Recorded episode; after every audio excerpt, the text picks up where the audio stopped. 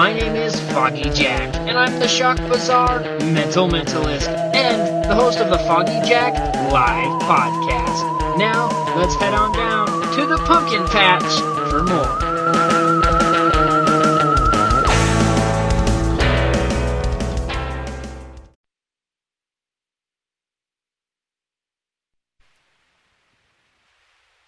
I believe that you believe what happened to you. Let me ask you a question. You know what an obsession is? I have a general idea. Right.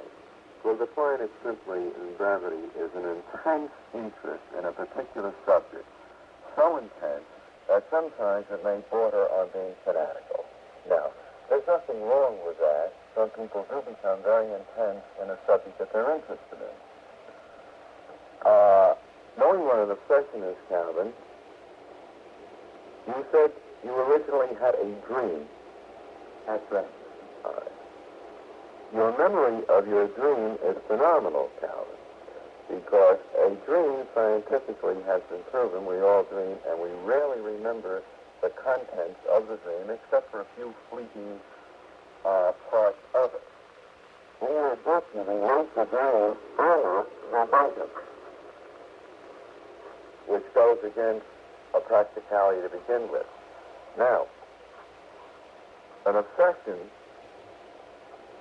again, according to a scientific analysis of it, often leads to dreams.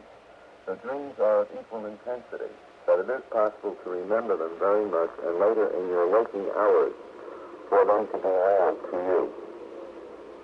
Is it possible, Calvin, that your initial interest in flying saucers, and you say in your own book, and my obsession, for that is what it seems to be. I am not characterizing you as being obsessed with flying saucers. This is a fact characterization. Is it possible, Calvin, that you have been dreaming with obsession? I might quote It's quite possible that I have been dreaming. And I might quote a line from a Chinese philosopher who once made the statement, "Last night I dreamed I was a butterfly. Today am I a butterfly dreaming that I am a man?" May I quote, not a Chinese philosopher, but may I quote a report of the Army Surgeon General? I don't know the exact year. It was about 2 or 3 years after the Second World War,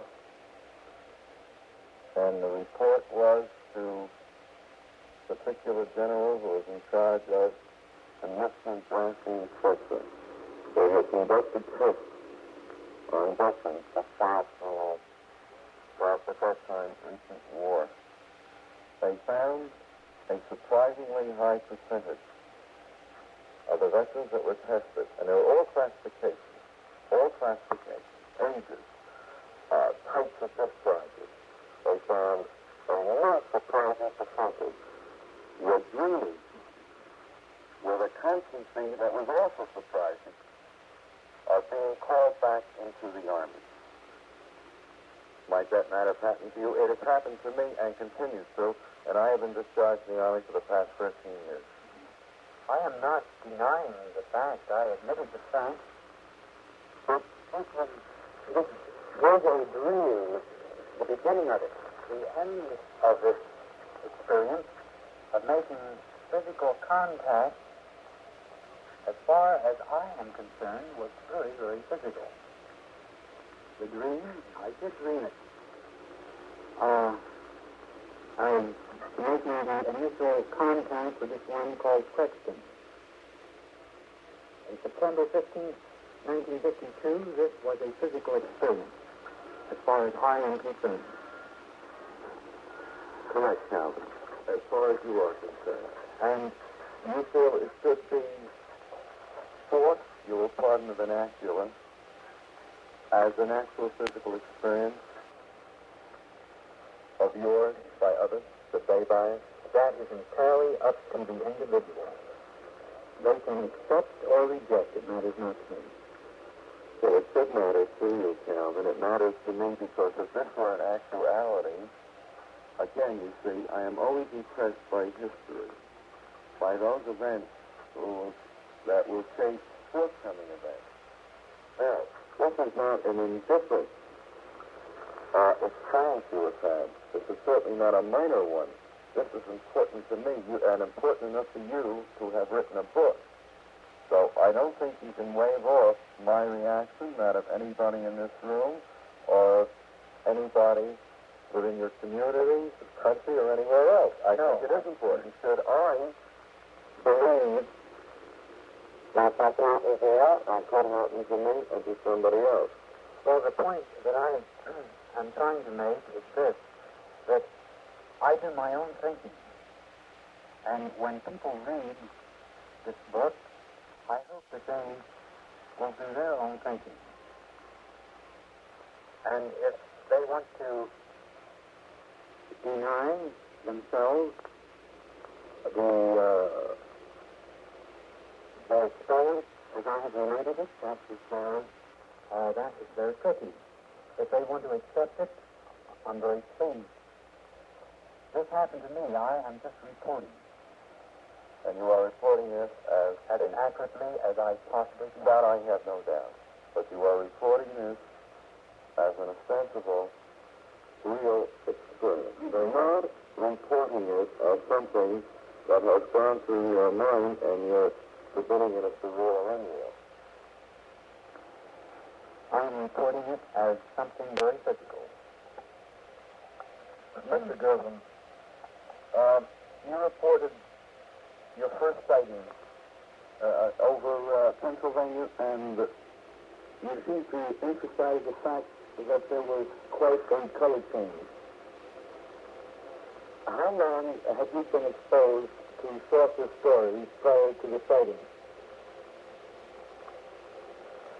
I don't believe there were any stories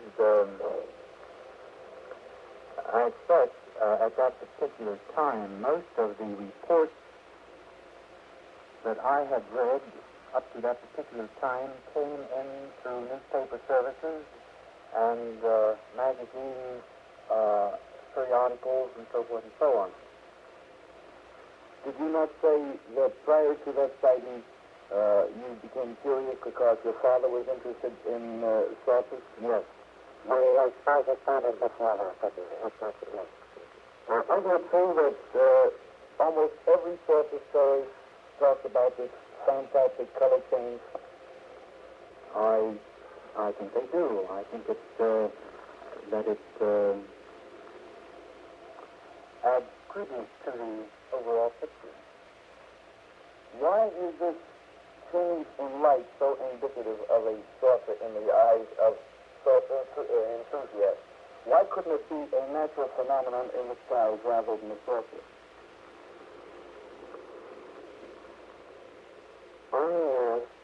I've never been exposed to natural phenomena as such.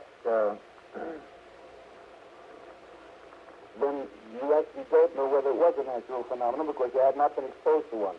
Right. The newspaper the following day carried the story as it being a flying saucer. It was reported by other people in the area. I was not alone that evening. In the night, there were other people out seeing the same thing. I might cite the fact that a news reporter once read his own obituary in a newspaper, and if he read it, he must have been very much alive. By that I mean the fact that a newspaper reports a sighting doesn't mean that it was a saucer. But I'd like to get back to something else. How long were you in the service? A total of 8 years. You were in the Air Corps? Yes. In what capacity? I was a staff sergeant. Flight? No, I worked. My duties took me into food service most of the time. Combat time? No, I was during the first 4 years of my military life. It was with the Army. There I was a rifleman or a cannoneer with an artillery battalion. Were you on extensive maneuvers with this unit? No. You say that you had a vision or a dream. How much exposure to social stories did you have prior to the dream? Well, up to that time, I was about 4 years, I suppose. The story broke, of course, in 1947. This happened in 1952. Isn't it a fact that when a person is exposed to any particular thing for quote or period, that the critical process takes over and the person goes into a natural sleep, that the mind continues to function, and the thing that is most pressed into the mind or memory is the thing that comes forth in these dreams? Well, I am not qualified to answer that. I'm not a psychologist. I understand, though, that your statement is accepted as fact. Well, then wouldn't you assume, according to that, if it's accepted as a fact, and you have just stated that it is, that your dream might have been a manifestation of the thought prior to that particular sleep? It's quite possible. Isn't it also true that people awaken from dreams with dreams, believing that when they're being attacked, that it's just as real as it actually happened? I've heard of such dreams. Then these dreams could have been just dreams.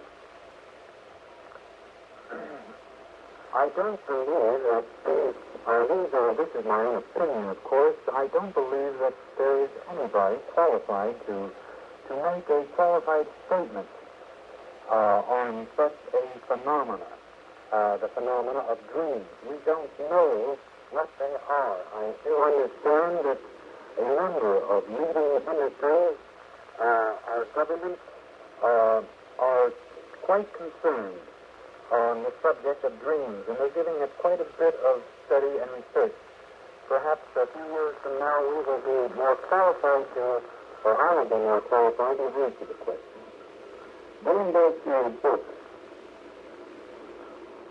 well, this book listed in the catalog in the Library of Congress. I believe it is. Is it listed as fiction or fact? That I am not qualified to answer. Was it written as fiction or fact? It was nothing and presented as fact. You say that you hear the voice come through your personal radio in your car. Was there a report in the newspapers of any other vehicle or any other radio reporting the same thing? Not to my knowledge. How do you account for the fact that only you could hear on a given set frequency a message from someone somewhere without someone else hearing the same message? I can't explain it because I don't understand it. Could it have been that through fatigue in driving in your car that you could have imagined these voices? That's quite possible. Then if there is a possibility that it was that, then we can't accept this particular statement as fact, can we? That depends upon the person and who's doing thinking. Ellery? Oh, the Calvin girl and Calvin C. Devin. I've been listening to your story, and I'm terribly sorry that we don't have the opportunity to get through all the details of your experience. I particularly like the title of your book. I believe it's taken from the poem by Bourdillon, The Night Has a Thousand Eyes, and The Day But One, and so on. The life of the whole world dies when love is done. I suspect that was somewhat the drive behind your seeing the flying saucers. Would I be correct in saying that? I'm not familiar with the poem. So how did you hit down the title? Coming back from overseas, a Navy boy suggested the title. I see. Well, he probably knew the film. Probably. What I did want to say about the book was that I think your book is, if your book is not fact, I think it is a far more important book than if it is fact, because if it is fact, it's something which is rather dull and will be accomplished and will know the Venetians and the Venetians will know it. And frankly, I don't think it makes too much difference whether we know Venetians or don't know Venetians. We know people in Europe, and we know people in Africa, and we know people in Australia, and we still face the same problems in living. But if your book is not fact, then it becomes extremely important because we are living in a world today where people are vision alive in the sense that they are leaving their imagination. And the cultivation of imagination is one of the most important parts of living. And if your book is untrue as fact, it is a very fine thing because it is a lesson in imagination. And you're going to be dreaming and living in worlds with all sorts of strange experiences and strange people becomes a very important contribution to human life and enriches our experiences. You may think I'm more or less telling you something of this sort. I think it's quite interesting. Well, it's really humid in the room at the moment. It's not all wet, just a little bit brown. It's been a very long day and a long night. And we're waiting for the press launching tomorrow. That thing takes off. History is made. Columbus and the Wright brothers are nothing at all. It will take off. It will take off, I hear.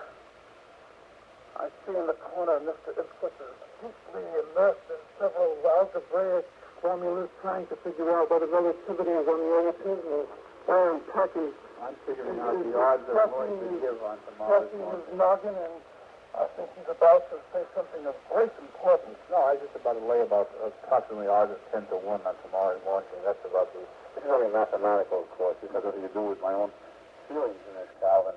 You definitely feel that it will take off. I mean, barring you, definitely. Do you see the crap incidentally? Oh, not the baby. Uh-huh.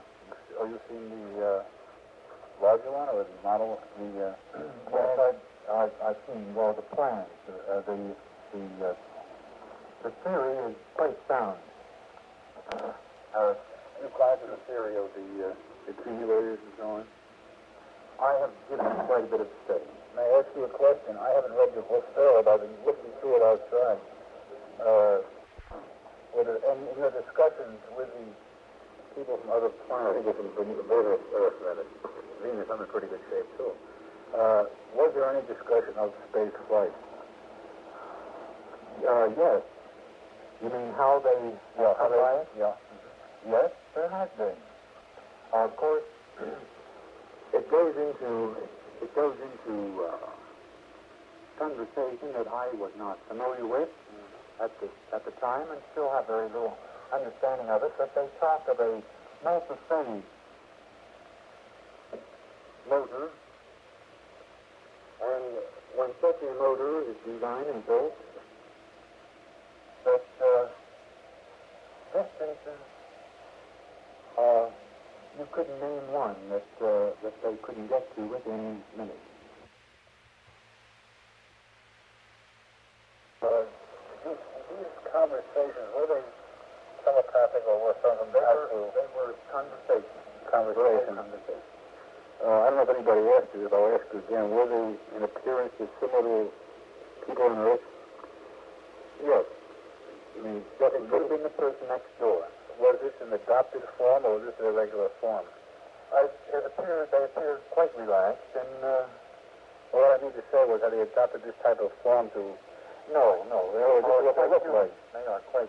I see. I know, you know, there's a... I wrote a story for Fate magazine recently and mentioned the fact that the increase in science has become very evident during the proximity of Venus now to Earth. I don't know if you've heard anything about this, but it was reported by Major Kehoe among other people.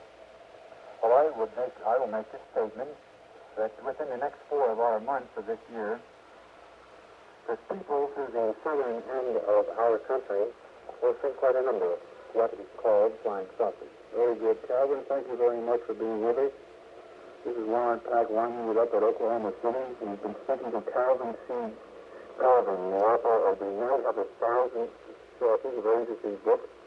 And we're in Oklahoma City for the launching of the CX-1, which is supposed to go off tomorrow afternoon at 3 p.m. Okay, this is baby model prototype. And that's ending it right now. Thank you very much, Calvin. Sorry, according to the time that we're going on out here, it is now just a few minutes after 2. And at 3 o'clock, I understand that they will attempt to launch the OTC Circular Foil Craft for the first time. Whether this will be a successful launching or not, well, only time will tell. I want to interview a few of the people standing around here to get some opinions from them. First of all, let's walk over here to this gentleman. What is your name, sir? My name is Albert Guy. Albert Guy.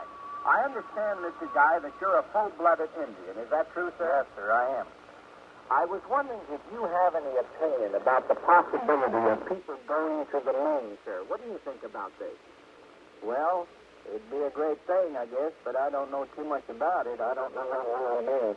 It's personal now.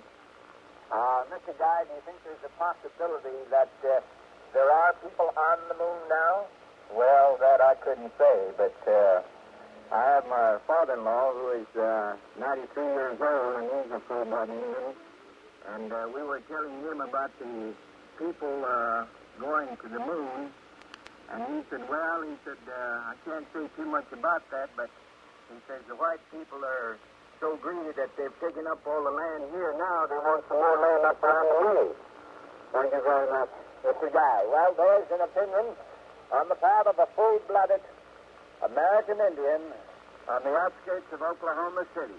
Once again, the white people prove that they're greedy. They're trying to take the moon. Well, let's find out. What do you think about this, young man? Incidentally, what is your name? Charles Mudge. And where are you from, Charles? Bethany? Well, that doesn't ring a bell with me. Where is Bethany? It's about 15 miles west here. Mm-hmm. What are you doing out at Frontier City today? Just looking around. Well, I mean, did you come out to see this spacecraft or anything? Well, I read about it in the paper, and I just want to see what was going to happen. Then I'd like to ask you something. I've read all of the newspapers out here for the last 24 hours, and I haven't seen a word about it. What newspaper do you read? One of them was about 2 weeks ago. 2 weeks ago, there was a story. Just a small column or whatever you call it. All right, just a small column. What do you think about this? Well, I'll go along with the gentleman. You'll go along with him. You don't buy it either.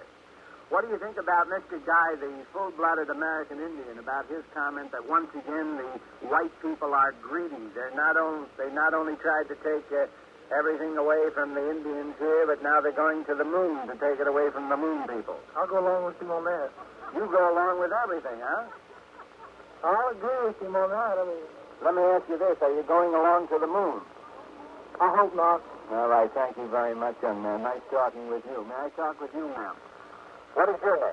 Donna Brian. And where are you from? Oklahoma City. And what are you doing out here today?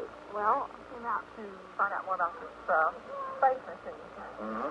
What do you think about it so far? Well, it's rather interesting. A friend of mine was telling me the series involved behind it. I don't know if they'll work or not, but it'll be interesting to see. Well, I'll tell you what, this is really a rare opportunity for me because I've been trying to find somebody to explain to me the series. I have a lot of time. Will you tell me something about the series? Well, mind facing this, please? Oh, well, I really can't explain it except that it has some magnets in it. Yes. And part of it moves in one direction, the other part moves in the other direction, and it cuts across the gravitational field. I see. And creates its own power somehow. Mm-hmm. And I don't know. That's it. Well, something similar to that. I don't know the theory behind it. Ah, you think they'll be successful? Well, I really don't know. It'll be interesting to watch whether they are or not. I want to ask you this question. If they invited you to go to the moon, of course, they're not going to the moon today. They're not even attempting that. But we've been told that the designer of this craft, Otis T. Carr, incidentally, he's president of OTC Enterprises, he claims that he's going to the moon on December 7th, 1959, not in the craft that we're going to see launched this afternoon, but in the full-size craft. Would you go along if you were invited? I think it would be interesting. I'm not sure that I'm out to conquer space, so it might be interesting to see what happens. You ever thought about it? Oh, yeah. What do you think we would find on the moon? Well, we're told that it's just sort of a broken planet. It's sort of a burn on it. Wow.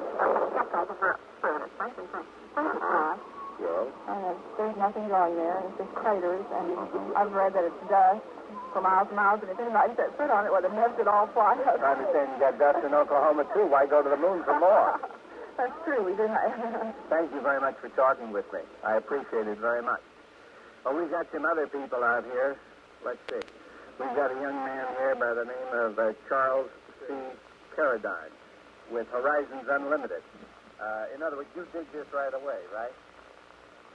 Well, yes, sir, I guess you could say so. You're with us all the way. I mean, there's nothing mysterious about this. No, sir. This is going to go. Yes, sir. Today? We hope today. That wasn't my question. Let me rephrase the question again. Is this going to, are we going to witness a successful launching today? According to Mr. Carr, we are, and he pretty well knows what he's talking about, so I guess we are. That's an interesting comment. Let me ask you, why do you think that Mr. Carr knows what he's talking about? Well, it looks like this. If he thought that the thing, well, he'd be sure that it was going to fly before he launched it in front of a bunch of people, wouldn't he? I don't know. I haven't got the answers. When you have a microphone in your hand, you come over and ask me. In the meantime, I'm asking you your answer. I really don't know. I want to know from you. Well, I thought it's going to fly. It's going to fly. Yeah. Thanks very much, Charles. Here's a gentleman by the name of William H. Murray III, Horizons Unlimited. What happened to William Murray II? Well, he passed away about 4 years ago. And you're the third. You're carrying on the Murrays. Yeah, I'm trying to. What do you think about this? May I call you Bill? Sure. What do you think about the launching that we hope to witness today? Well, I've heard lectures on the principles of it. No, and from what I've heard, it ought to work. You really think it'll work? It's completely new. Well, not completely new theory, but so far there's only one man that's got to get to try it. Mm-hmm. And that's Carr. That's him. Thank you very much. Thank you, Bill Murray. Yes. Howie. Oh, I know her. Yes, I know her. This is Mrs. Dan Fry, and for 8 listeners in the 27 states that we talked to, they certainly know the name of Dan Fry. Dan Fry is the man that claims he went from the White Sands Proving Grounds in New Mexico to New York and back. It's a distance of about 4,000 miles or so in about 36 minutes. We've talked to him many times. We have his very charming wife out here with us at Frontier City. I had the pleasure of meeting her back on May 11th and May 12th in the year of 1957 at Giant Rock Airport. That's located about 17 miles from Yucca, California. We were out there. We were the guests of Judge Van Tassel. And Mrs. Fry, what do you think about it today? Well, from what I've heard, I hear a theory. Well, can I quote my husband? You can quote your husband, by all means. He says the theory is fine. It's just a matter of whether it will or will not work. And, of course, we're all hoping that it will. And we feel that eventually it will, if not even today, because of the fact that, after all, the satellites all didn't work on the first time either. What happened to Dan? Why isn't he out here today? He's attending another space convention, a space age convention in Las Vegas, Nevada, which is an air show, and they have a booth there, the Crexton Engineering, and he's showing his instruments. I don't mean to be unkind to the convention or the gathering that we have here today, but would you say the one that your husband is attending is more or less scientific, where this here is a little metaphysical and mystical? Well, I don't know, because I don't know anything about the other one. I just know that they had a booth there, and he had to operate the booth. Mm-hmm. And it is scientific instruments that they are showing. Mm-hmm. All right. Thank you very much, Mrs. Dan Fry. Here we are again, neighbors. Frontier City, Oklahoma, on the outskirts of Oklahoma City. We reported to you this afternoon that we're out here. It's a beautiful day. We've been talking to a lot of people. We had a very, very unusual experience. We went in this OTC ride. This is actually an amusement park out here. And according to what we've been told, it's just a matter of a few minutes and something's going to happen, the launching of the OTC Circular Foil Craft. At the present moment, I'm sitting in a souvenir shop, and at the particular table that they've been kind enough to permit me to use, I can see everything that's going on outside. I see Ben Isquith and Ellery Lanier. They're milling around out there with the thousands of people. There's Warren Pack. Warren Pack, again, has that little pad and pencil out. He must be trying to get some additional information. I wonder if he could be a little quiet over there. Thank you very much. There's a little noise in the souvenir shop, people coming in and buying souvenirs, and I might add, friends, that a lot of the souvenirs were never made in Oklahoma City. In fact, they must be getting mail orders and telephone orders. 2:59. Well, that means that we have exactly 60 seconds. And in 60 seconds from now, we should see something. Now, I notice that there's a tent over to one side. That is, there's canvas that has been spread over something. I don't know whether that is some construction work going on over there or whether they have the 6-foot prototype model.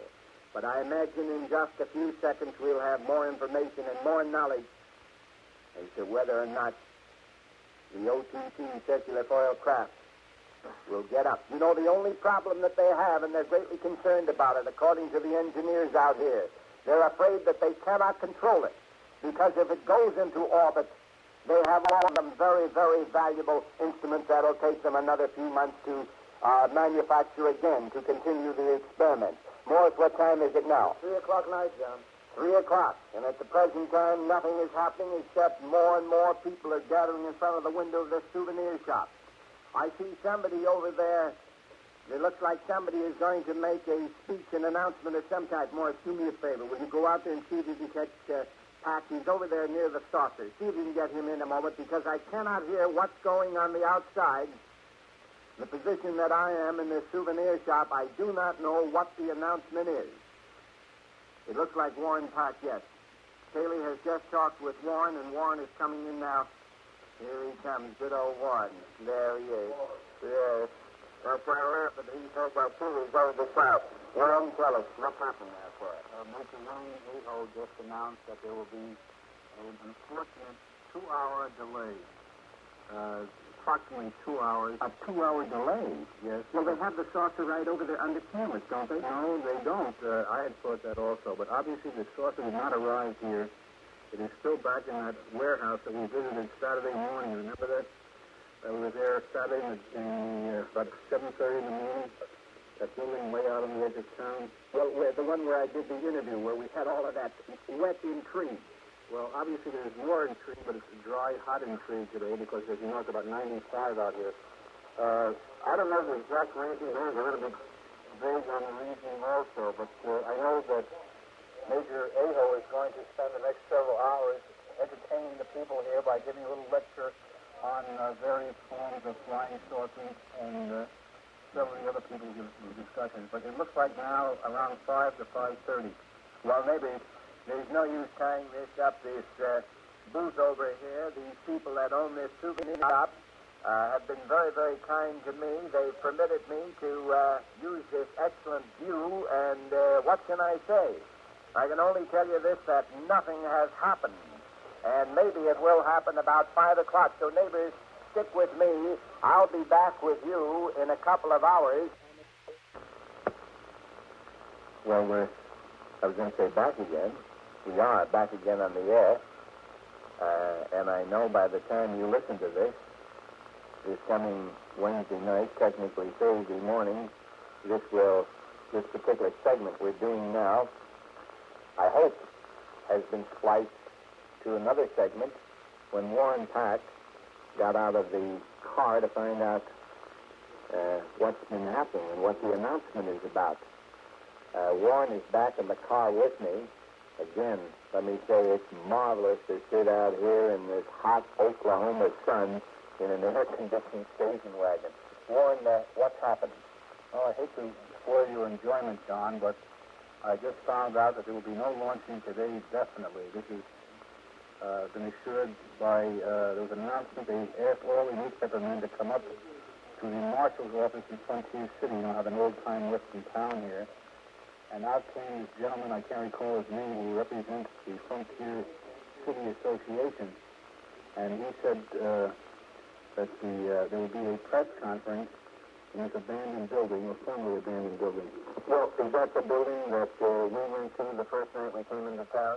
Yes, the same place where we saw the saucer, the small saucer, in 3 parts, and it was still there, obviously. It was going to stay there for some time. Well, all right, I'll tell you what, I'll ask Dave to get all the equipment together, the recorders and all. No, John, they've asked that we just have the newspapermen in there. In fact, they're not asking any outsiders, and I mean, it's nothing personal. They can make strictly a press conference out of this with a few photographers. I know Sam will be in there, Sam Vandivert. and I will bring out what they say, but they're not going to do it live. Obviously, they're very upset about the whole matter, and it'll be a direct, they don't want anything, obviously, permanent. They don't know where they stand, and they just want to make it an informal press conference. Are you trying to tell me, Warren, that I can't walk in there with a tape recorder and record this press conference? Well, pardon me, or press con? Well, actually, at press conferences, they do not like...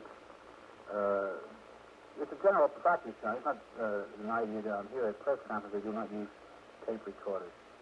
This just happens to be a general practice at most press conferences. I won't argue with you, Warren. This is your business. You've been in it for years as a reporter. Look, the only thing I can say is you take one of the other cars that we have at our disposal here. Can you take Ellery and Ben? Yeah, Ellery and Ben will go with me, and we'll probably meet you back at the motel, and we'll give you a quick report on what happened. Mm-hmm. I mean, everybody's running around here. You notice, you look outside the window, you'll see the thing. In front of the ride is now almost vacant. Sure, anybody's leaving. And I know I ran into so much good the other night. They sort of had big smiles on their faces as if they knew this was going to happen. I haven't seen Major Aho. I guess they've all gone over to the building. I'm probably breaking a speech someplace. Possibly. I think that there were a few words that he didn't say between 3 and 5 o'clock. If there are. Man, I don't know where he hid them. Neighbors. Warren is going to go over to the abandoned warehouse, the one that we had some difficulty, or rather, that I had some difficulty gaining entrance to the first morning that we arrived in Oklahoma City. And there's no use, at least I don't see any reason for me to sit out here, although it's rather comfortable. And I think I'll drive back to Oklahoma City. That's about 6 or 7 miles from where I'm parked in this station wagon, and I'll grab a shower and get a little eat and call today. The fellas sitting in the back seat are kidding about my driving.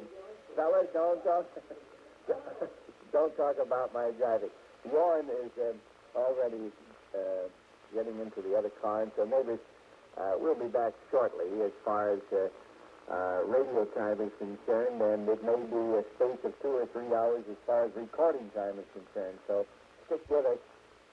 This is WOR Radio, your station in New York, 710 on the dial. Seated around a card table that I have in my room at the motel are 3 well-known members of the Long John Group, Ben Isquith, Ellery Lanier, and Warren Pack.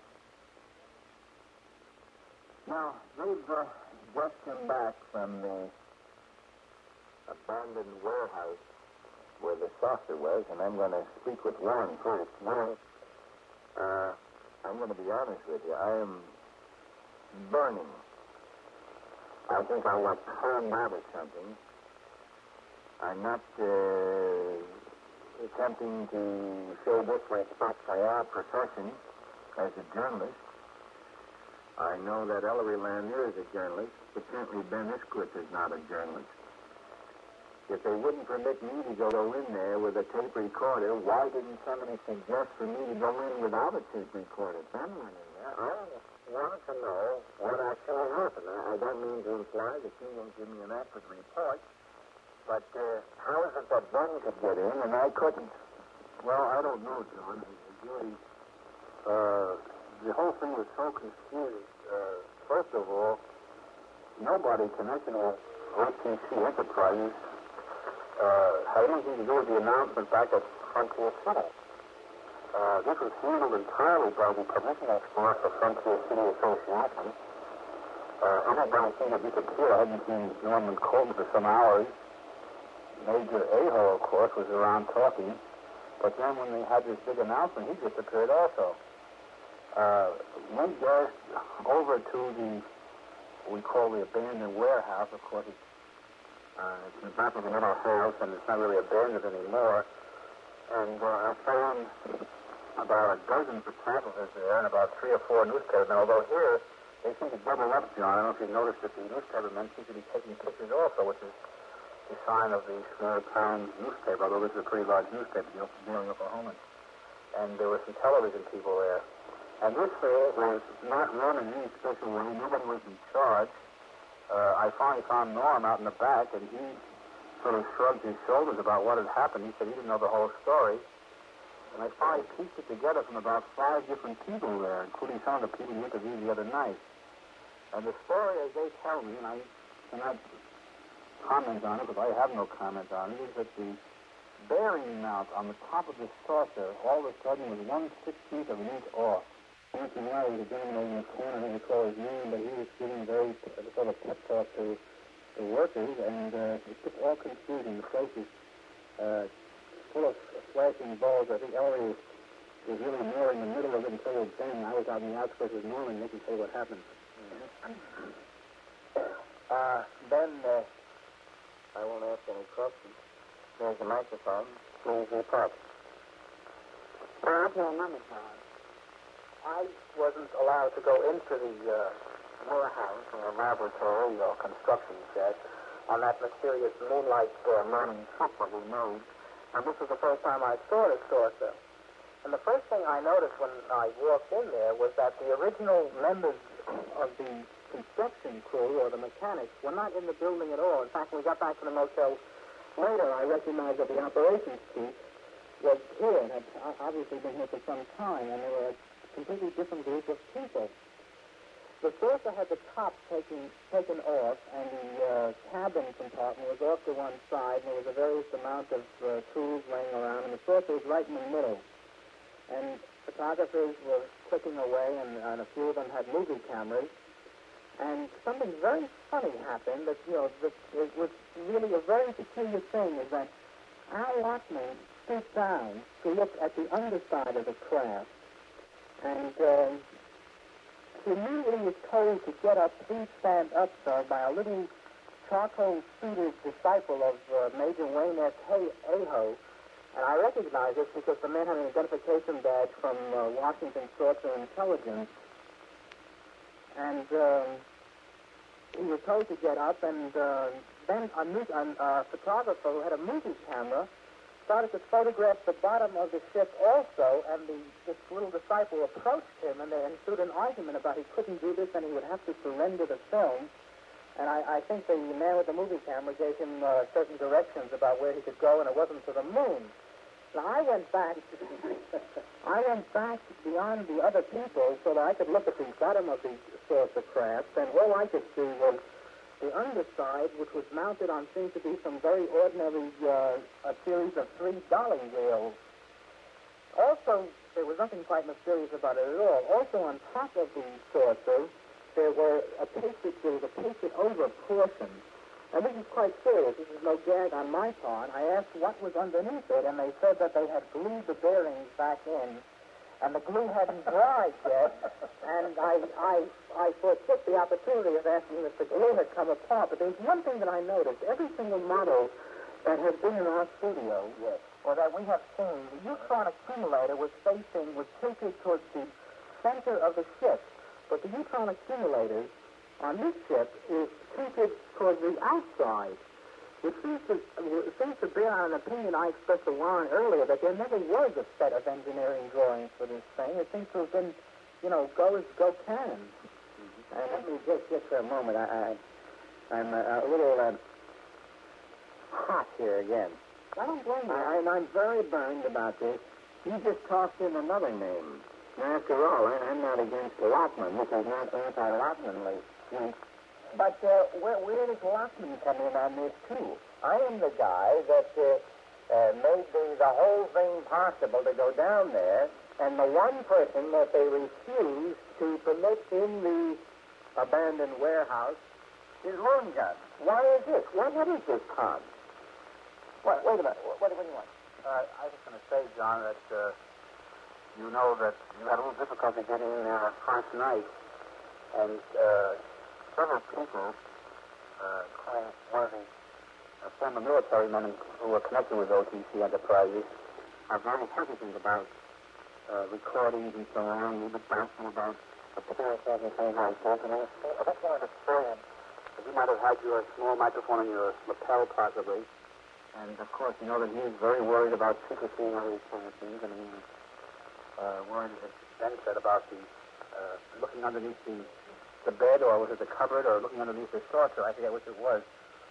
But, of course, you have to realize the military mind, John, it's a very wondrous space of their own, and perhaps a little strange at times. And over-secrecy is the sign of the military mind, always. Secrecy, and more secrecy. Well, all right. But anyway, John, I have some information that might have something to bear on this, and this is not a routine, but somebody in the crowd who was behind me, who I've never seen before, who I didn't see the night that we went out there, and he was wearing some kind of army shirt and pants, and it looked like he may have been one of the workmen, although I've never seen him there before. I was commenting to somebody about, I caught your name, and I sort of half turned and listened. Something about John being the most dangerous man in sorcerdom, because he exposes these people and has an hearing of 5.5 hours and doesn't treat them fairly, or something like that. I have not seen that person since. I've not seen him back at the motel. It was the first time I saw him, and I can't remember his. Oh, I can remember his face, but I haven't heard his name or seen it for a while. You don't have to remember one individual face, Ben. When you go out to any of the conventions, you'll be able to pick up maybe 400 or 500 faces if they have that many people. The people who believe that lung gun is detrimental to sorcerdom, because they don't buy a lot of things. A lot of people think that I'm being unfair. I think I've been more than fair, and I think anybody on the program will agree, and I think many listeners. We listen to the story, but we just don't buy these things. We want to see more. Now, we spent a couple of days out here, and the craft was not launched. Now, since then, I've talked to some people, too, and I sort of changed my mind. Last night, I thought maybe something would happen. Now, I don't know. According to what I hear, they may try to launch it tomorrow. Now, whether we'll be around at that time, I don't know. Ellery, did you want to add something? Yes, Don. This was a very interesting second visit to this strange shack hidden behind the abandoned corrugated iron factory on the outskirts of Oklahoma City. And my second visit, I would say, was an amusing visit. The first visit was a very profound experience. And on the second visit, one of the technicians present, a man, well, I won't mention his name, told me that the trouble was that the lid wouldn't fit. And immediately I looked at this device, and it looked like a great big pot, a big cooking pot, and somehow you had to get the cover on this pot before you started the meal going, and you couldn't get the lid, and the thing might explode. The parts might fly apart, and the whole trouble was that there was a 0.6 inch that had to be shaved off. And then, besides that, there was a very interesting and romantic note. Along the atomic part, the electronic regenerating devices, the technicians who had worked on this device with Herculean energies through nights and days for the appointed hour, these gentlemen had each in turn for the historic moment inscribed their names in black wax crayon around the disc. And there were 1, 2, 3, 4, 5, 6 names which I hesitate to mention at the moment, but it was a real romantic and touching event. And then I spoke very seriously to one of these men, and he assured me that previous models had taken off and been lost in outer space. If this was so, then when the lid is fitted on, there's a tight fit, the thing can spin, it should take off. But that remains to be seen. I also got an accurate count on the weight. There were various reports that the baby horse, as it is called, that was about to be born, would weigh 600 pounds, and then someone said, no, 200, and another said 300. And the final report I got was 650 pounds, which is excellent for a newborn baby. Let me just interrupt now, Ellery. Of course, we're working under a handicap here. We're working with a small hand microphone. Do me a favor, when you're holding this microphone, don't move it around and move your hand on it too much, because it creates a lot of strange noises, and we don't want anybody to think the strange noises from the launching of the OTC Circular Foil Craft. Could you complete your thought for the moment? Mr. Barr, I did want to mention that the neutron regenerators were a very brilliant red color, which made them seem rather garish. But that is a note for historical records. I thought that was a note for our artistic listeners. Do you want to add something? Yes, Pete Ballin, is that the way you pronounce the name? He's the chief operating engineer there. He said, very heartbroken tones, we can't sacrifice 35 years for 6 feet of an inch, which was his indication of what the whole trouble was. I'd just like to mention one more gentleman who couldn't admit. This is Mr. M. Maywood Jones of the Space Form Engineering Department of OTC Enterprises. I asked him what Space Form Engineering was, and he said, it's like sales engineering. In other words, engineering sales is sales engineering. Space form engineering is engineering space form. And he developed it in form. And he says he interprets Mr. Carr's ideas in three-dimensional illustrations. So I said to him, are you an engineer? And he said, no, sir.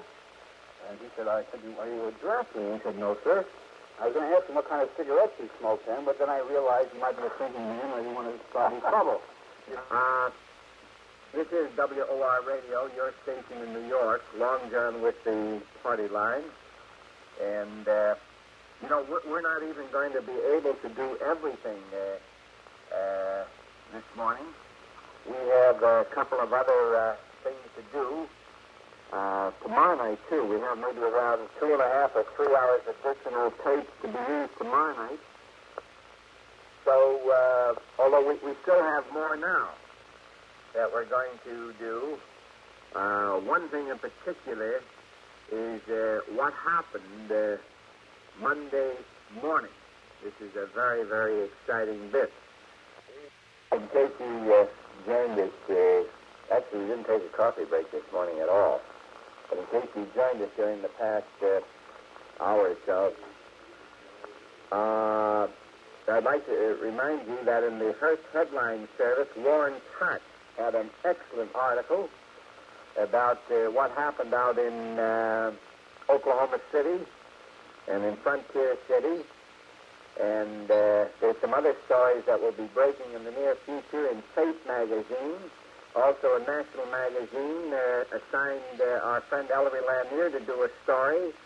We have over 1,000 photographs that were made out at Frontier City and Oklahoma City, which will be seen in many of your national magazines during the next couple of months about our safari to Oklahoma City.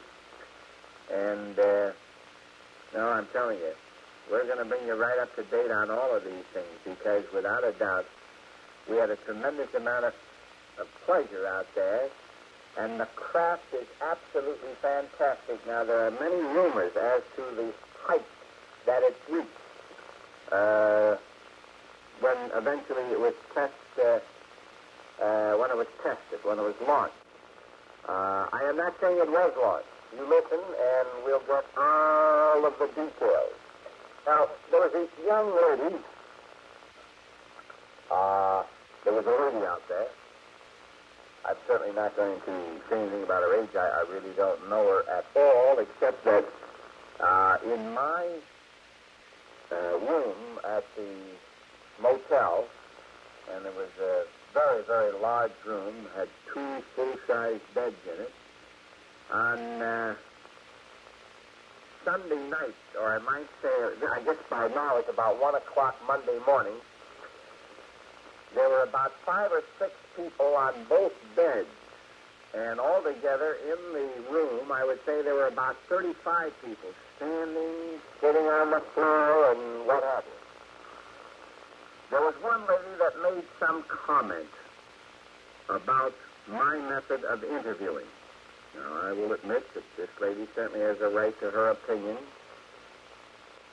She had never met me until I went out to Oklahoma City, but she said she knew a lot about me, and she was under the impression that I was extremely rough with all people that believed in flying saucers. And she told this to me off the air, and I said, look, I have a microphone here, I'll let you tell your story. I don't know if you do it to everybody. But I mean, both the one night and last night, I think you're probably Otis Carr. And I think that what he's trying to do is with God. And I think it's going to happen, regardless of what all you fellas here think. And that's my belief. And I don't like who our world's going to be. Turn down, turn the couch, and stretched on the rack, and turned upside down, and tossed and twisted and turned. It hurts me inside, because I have faith in this man. And I think he's going down far. I believe it, just like it said on his tape tonight, that your photographer over there heard the tape. And I think when your photographer came in there, he was very skeptical. But I watched him all evening. And I saw him wandering around all over the room, looking at all these so-called crazy flying saucer people. And when your photographer left that room, he came out of there a different man. You're talking about our photographer, yes. Sam Vandivert? Yes. Charlotte, I think he was really convinced tonight. Charlotte, may I have it? Some of these crazy flying saucer people aren't as crazy as he thought they were to begin with. Charlotte, you've embarrassed me. For this reason. No, you haven't. We're on the air, though, and I'm going to go through with it. Well, I'm just telling you what I believe. Fine. Charlotte, this is understandable. Did you see us arrive here when we got off the plane? Now, just a moment. Charlotte, please, let me complete this thought. Sorry. Charlotte, did you notice the two gentlemen with the white jackets that got off the plane, too? They came with a photographer. No, I was so interested in seeing whether you were going to be frightened or whether you were going to take it in stride that I didn't see anybody else. Let me just say this to you, Charlotte. One such as Sam Vandivert is one of the nicest guys around. That's why he's with us. I don't agree with Sam. You don't? Sam buys a lot of these things. All I know is that Sam is one of the pedophiles, a real friend of mine, and he buys a lot of this nonsense. I don't. But let's get back to Carr. Well, wait a minute. No. Just all right, go ahead. Well, in California, it's common knowledge that you don't buy anything. Do they mention my name? Oh, yes. All the people in California. That's what I want them to do. We can't hear you all the time, but we know what you're doing. Right. And we all talk about Long John. He never buys anything. Right. Now, Charlotte, let me just make this point. I think you're being extremely unfair this morning when you say that we've been clobbering Carr. We haven't. I mean, we don't... let us say that at the present moment, we have not seen the craft launched. Neither have I. Oh, fine. But I believe in it. Well, this is your right.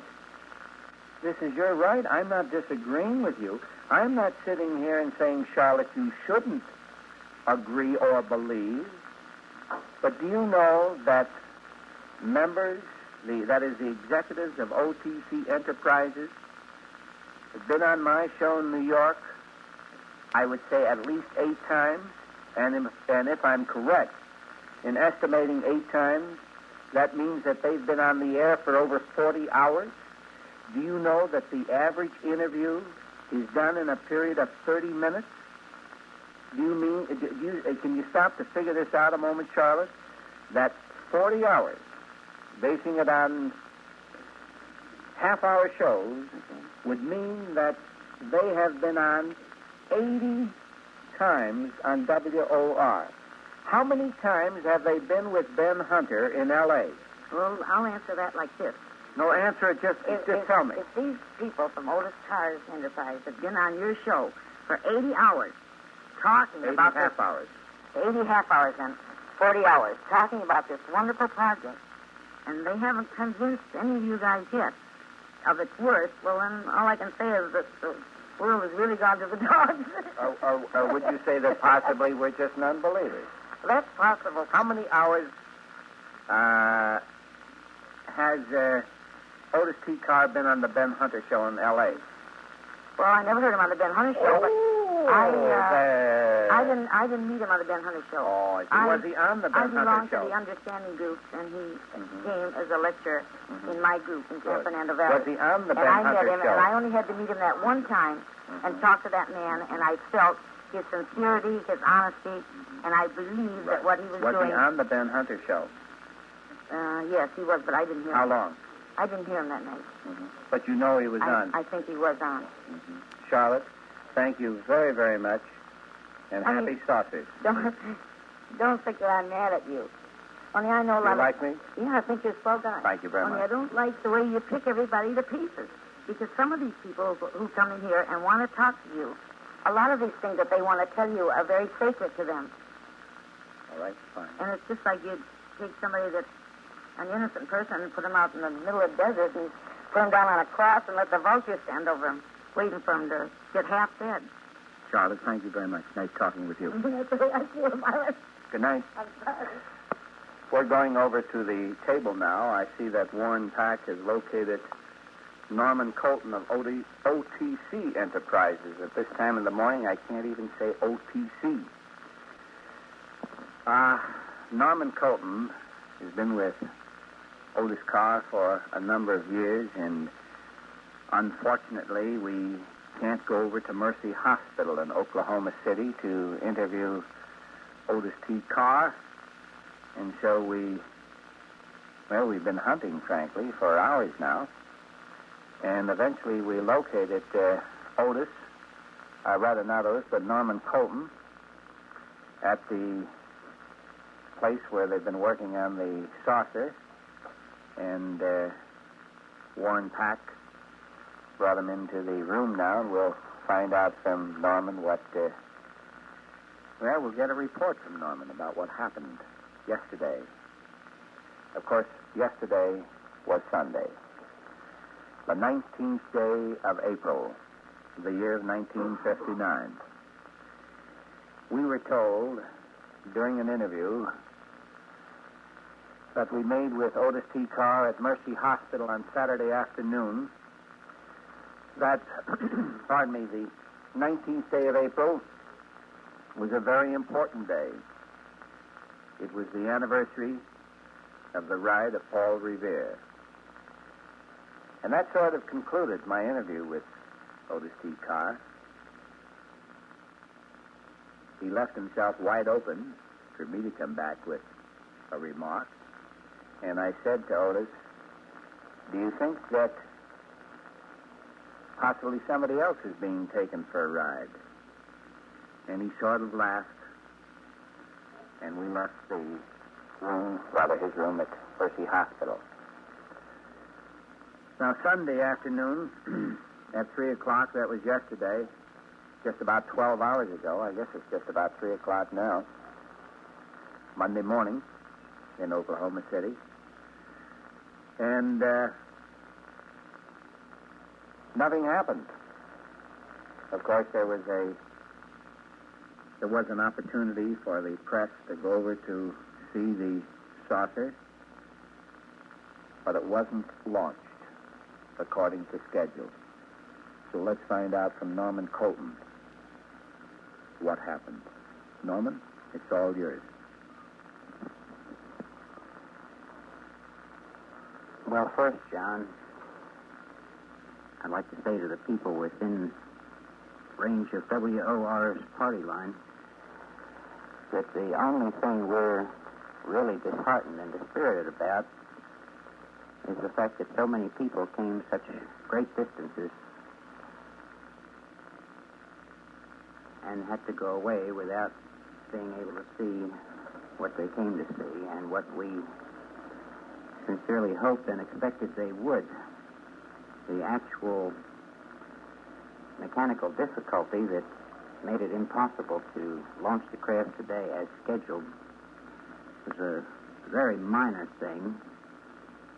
It took only a few minutes to correct of itself, but because the craft had to be disassembled, or partially disassembled, and reassembled, in order to get the one part out that needed a few thousandths machined off of it, the time we had remaining of the afternoon to get the craft from the shop over to Frontier City and then out to the launch and test area was just all consumed. We knew it would be dark, and so we had to decide at that point not to keep people in suspense any longer, let them know the real facts. And so, as you said, we had the announcement made at Frontier City that the launching would not go off as scheduled this afternoon, but we invited the members of the press who were on hand waiting to come over to the machine shop and see for themselves that it was only a minor difficulty that could be quickly corrected. And sometime today, that is Monday the 20th, we expect to continue with the program, reschedule the flight test, and invite the members of the press to come back again, those who were able to stay over, and see a successful launching of the 6-foot diameter OTCX-1. Norman, I don't know where... Maybe a dozen of questions, but I think it would be rather awesome at this time. I know that you've had a kind of a rough day, and I know that all of the directors of OTC Enterprises Incorporated of Baltimore, Maryland, are certainly not particularly happy about this delay. Supposing we wait until tomorrow and just hope, and if we can stay and... Around late enough, maybe we'll be able to witness the launching. And if not, we wish you good luck. Sure, thank you. And I hope you can stay, because I repeat, the only thing we're unhappy or uncomfortable about is that we've disappointed so many people. We will hope that they'll be watching their TV screens and listening to WOR when the first announcement is made that we have been able to validate Mr. Carr's principles. Thank you very much, Norman Colton. WOR Radio, your station in New York, Long John with the party line. Now, let me just make a brief comment. We're live again at this point. I am, at this moment, just slightly confused because the next portion of the tape, I don't know whether I describe in detail what took place after we completed the interview with Norman Colton, if I'm being... So, I guess it's about 3:30 or so, and I said good night to everybody. And Charlene Sturgis, young lady... whose husband, David Sturgis, passed away about a year and a half ago, the well-known astrologer, and she was there, too. And she, in turn, left with the group. And I don't know, she had some, some ability at precognition or something like that, but she said to me, John, I wonder if they're going to do something to launch that saucer about 5 or 6 in the morning. Well... I thought that, maybe the late hour was detrimental to her mental health for a moment. And I said to her, I don't know, Mrs. Sturgis, you go back to, with Margaret Storm and get a good night's sleep, and we'll see you in the morning. Well, after everybody left, and I bid some of the people that were with me good night, I went back in my room and decided to take a shower and possibly get to bed. And I took the shower, and I decided to take just a little walk around the grounds, around 15 or 20 minutes. And I slipped on a pair of chinos and a shirt and the jacket. And believe me, it was cold after getting out of the shower. And I walked around, and I saw somebody down at the end of the... or rather in the front of the motel. Of course, I had a beautiful office there, coffee all night long, free, too, I might add. Ice, if you need this, not for your coffee, but for something else that you may have handy around. And I saw somebody walking around near the swimming pool. And it turned out to be Sam Vandivert. And I said, Sam, what are you doing up? By now, it's about 4 in the morning. Well, he said, John... something's going to happen about 5 or 5:30 in the morning. I said, what do you mean it's going to happen? I said, I'm on the inside of all of this. And he said, John, it's going to happen. Well, I said, who else knows about it? Well, he said, naturally, Colton knows. And he says, Lanier. He said, Lanier knows. I said, where's Lanier? He said, he's in Colton's room. So I walked over and rapped on the door, and there's Lanier. He is seated in Colton's room. Colton is sound asleep. I think you could have put a bomb under him and nothing would have happened. But Lanier is in there typing a story. And I said to Ellery, what are you up for? He said, I'm writing a story. I said, don't con me, Ellery. Something must be going on because you're not going to write a story all night long when you could be getting some sleep and you need it. Well, he said, I'm wide awake and I thought I might as well do it now. I said, well, why do you do it in Colton's room? Why don't you go to your own room and write your story? To make a long story short, after I pestered him a little bit, I found out that he had an idea that something would happen at 5 o'clock. Now, how Charlene Sturgis and Ellery Lanier and Sam Vandivert had the same idea at the same time, I don't know, but I have a hunch. Nevertheless, I decided to stay up. And I must admit that I only had about 5 or 6 hours sleep during the entire 3 or 4 days that we were in Oklahoma City. I went down to the office of the motel, got a couple of containers of coffee, that is in these glass, what do they call them, carafes or carafes or carafes, I think, something like that. Nevertheless, I brought them back to my room, and Sam had a sliced chicken sandwich and a piece of Danish, and he brought that in, and Ellery came in, and we decided to eat that, and about 10 minutes to 5, Sam jumped up, grabbed my phone, called room number 31.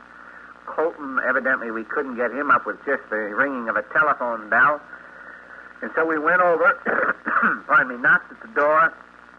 No one answered. We got a pass key from the manager of the motel, the night manager. We went in. We tried to get Colton up. Eventually we did. We went over to Mrs. Sturgis' room. We awakened her, and we got our friend Warren Pack, sports writer for the New York Journal-American, up, and we left the rest of them sleeping. That is, Al Lottman and Dave Field and Ben Isquith, and so there was Ellery Lanier,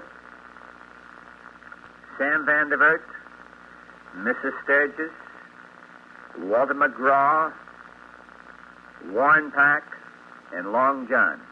It is now 5 o'clock in the morning. Oh, maybe, and it's just 5 o'clock now, too. At the stories I'm relating it happened at 5 o'clock. Bitter cold. And we decided to drive out to the abandoned warehouse, and from there go out to the launching pad. Well, I'm not going to say any more. Let's hear what went on the following morning as I recorded it on tape. Hi, neighbors. This is Long John with the party once again. With the party line, in fact. If I sound exhausted, I am. We haven't been to bed. Actually, well, I guess since we've been out here, we've had maybe 4 or 5 hours sleep. We interviewed Norman Colton of OTC Enterprises, and no doubt you've just heard that, because according to my plans, what we're taping right now will follow the Norman Colton interview. We arrived out at the abandoned warehouse about 5:15 this morning. And although it was a beautiful sunny day yesterday afternoon, this morning it is cold. 5 of us came out in one car, and we were told that there would be at least 3 or 4 people out here to take the craft outside, to attempt to levitate it at least a few inches off the ground prior to taking it out to the launching pad. Well, friends, I can only tell you this, that it is now 9 o'clock, and they have just opened the doors. We are now in the building itself, where they still have the OTC Circular Foil Craft disassembled.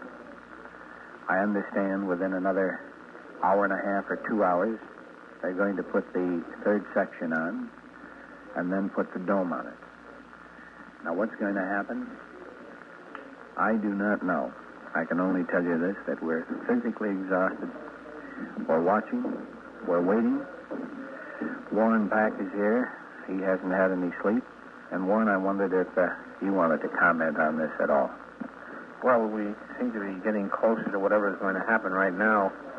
A few minutes ago, the crew reported, and they were rather tired, too. In fact, I think one of them said it was the first night he'd been home in 2 weeks. Mm-hmm. That's right. And I think that in a little while, they're going to try to put it together again. I noticed on one corner, one of the gentlemen is oiling the bearing that gave so much trouble yesterday, but there's one other problem right now, the extreme cold. Yesterday, as you remember, the temperature was well up in the 90s. Mm-hmm. And, of course, with the heat, you have an expansion of all parts. Now, today, I would say the temperature isn't over 40 degrees outside.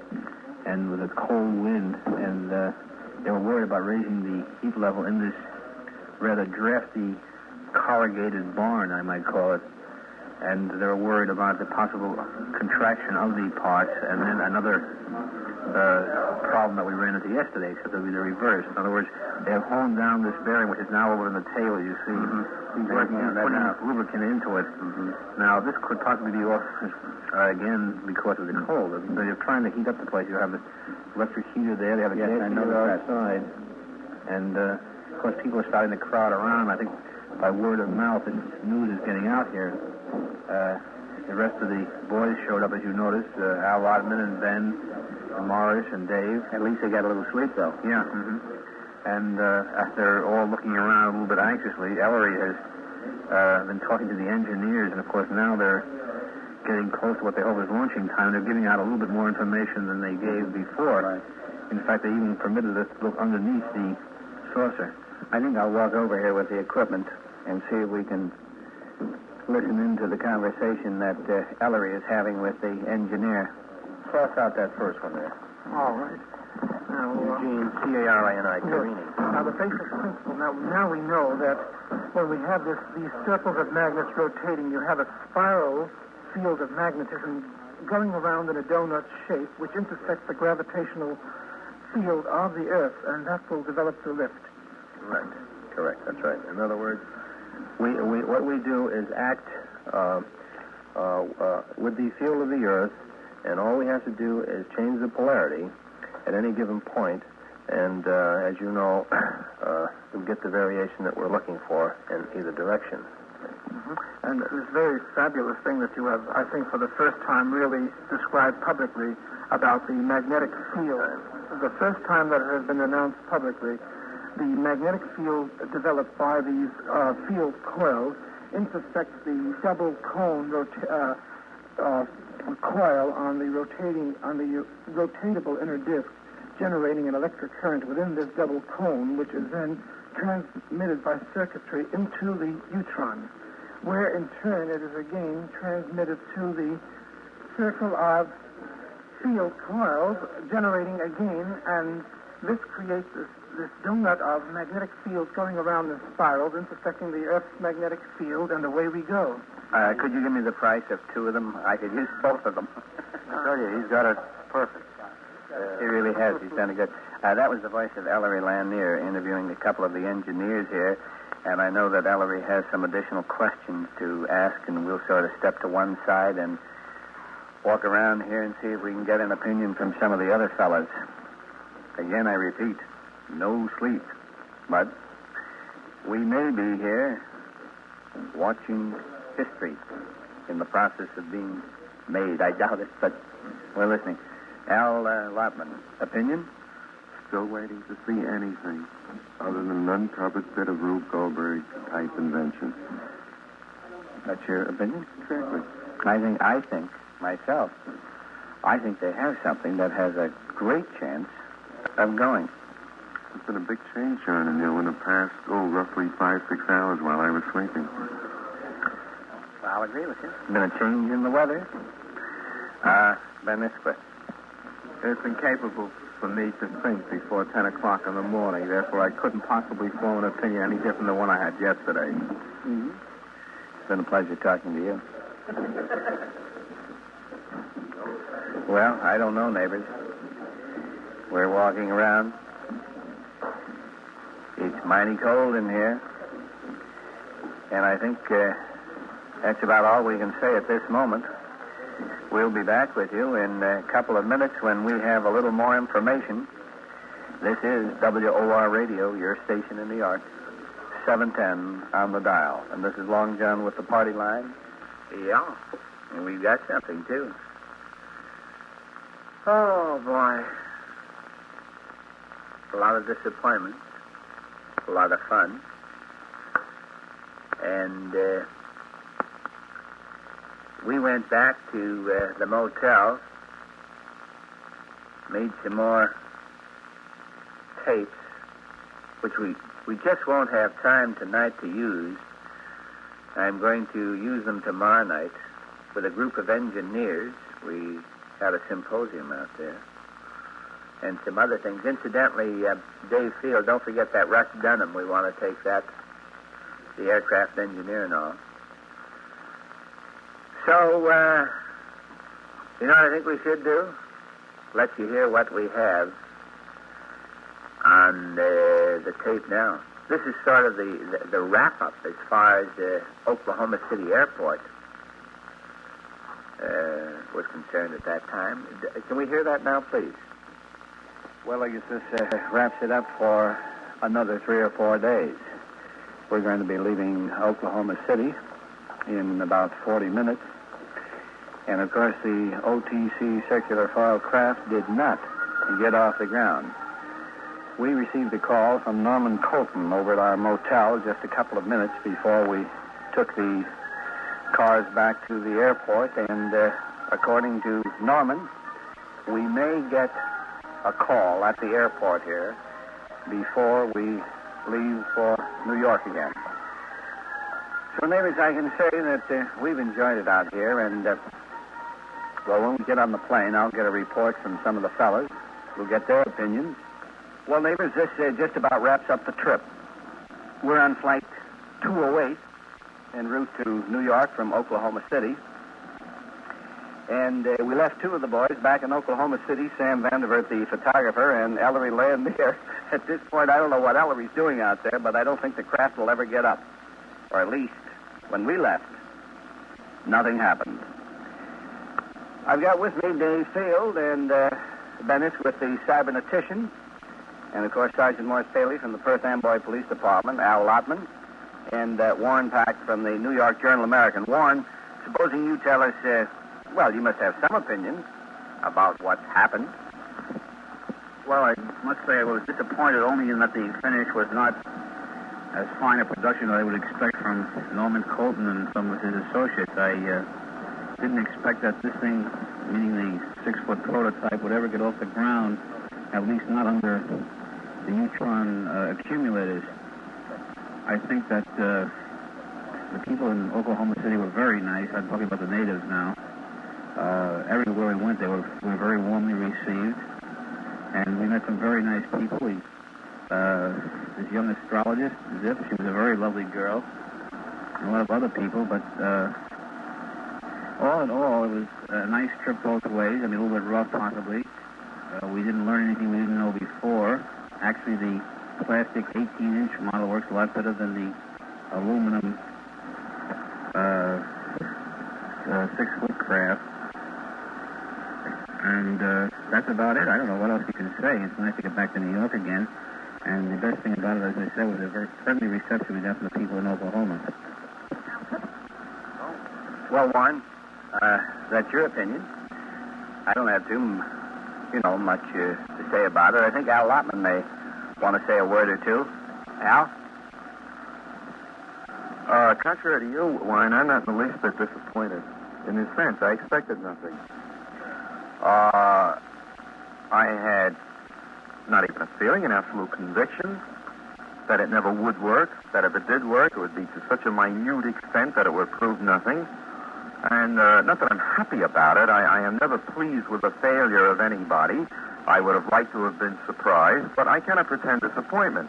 So from a strictly personal viewpoint, I've had a great time because our own companionship, we've had a million laughs, not at the expense of anybody else with ourselves. And although some of the people who are associated with the enterprise may feel very badly, I don't, because I think they were living in a false paradise. It's contrary to anything in physical laws. They attempted to use some form of mystical thinking in order to attain their objective, and they should realize that that is just not going to occur. As for our own group, Warren, as you will certainly confirm, we have had a wonderful time, and for that, I'm certainly grateful to everyone who received us so cordially. John? Well, neighbors, I imagine that you hear the roar of the motors, and that means that we're taking off from Washington, D.C. We had some fantastic idea, or at least we heard some people out there that had some fantastic ideas that our government would be very, very interested in the OTC Circular Foil Craft. Well, I don't know. At this point, I don't think anybody is interested in anything. But who knows? Maybe by the time we get this on the air, maybe they'll be in business. Maybe the craft will work. I just want to take a look down the line here. Sergeant Morris Paley is behind me. Sergeant, you want to take it? Yes, John. Mine is a feeling of mixed emotion. Coming out, intending to see something, we were filled with exhilaration, and more or less over-jubilant. And now on the way back, as we start taxiing down the runway for our last leg home, I don't know whether it's a feeling of regret that we have left after having such a wonderful time running this thing down, or a feeling of disappointment in that we did not see the craft go up. However, I feel that the boys that are still there watching the progress of what's going to take place will keep us fully informed as to what is going to happen, and until such time, a slight expectation will run high. But nostalgia sort of rules deep, and I'm sort of swelling a bit, so I'm going to turn the mic over to Ben Isquith for further comment. Well, Morris, I somewhat disagree with you. I have no expectations, and I had no expectations when I went out there, except to have a terrific time, which we did with these crazy friends of ours that we call the Long John Panel. I never laughed so much in 3 days of my life. But what happened was exactly what I expected to happen. In fact, it was nothing. Also, right now, on the last leg of the trip from Washington to New York, in spite of all the fun we had and how nice the people in Oklahoma are, I feel a great sense of goodness coming over me and getting home. Home to New York cooking, and New York sanity. Well, I've got the mic back again. This is Long John with the party line. And we're over Washington, D.C. At this moment, there's another plane. Looks like it's going right in front of us. No, crossed under us. So, neighbors, we've got, I think, about 50 or 60 minutes before we'll get back to Manhattan. I think I'll try to catch up and get a little shut-eye. And, well, we'll be back most likely live when this tape is used over the facilities of WOR.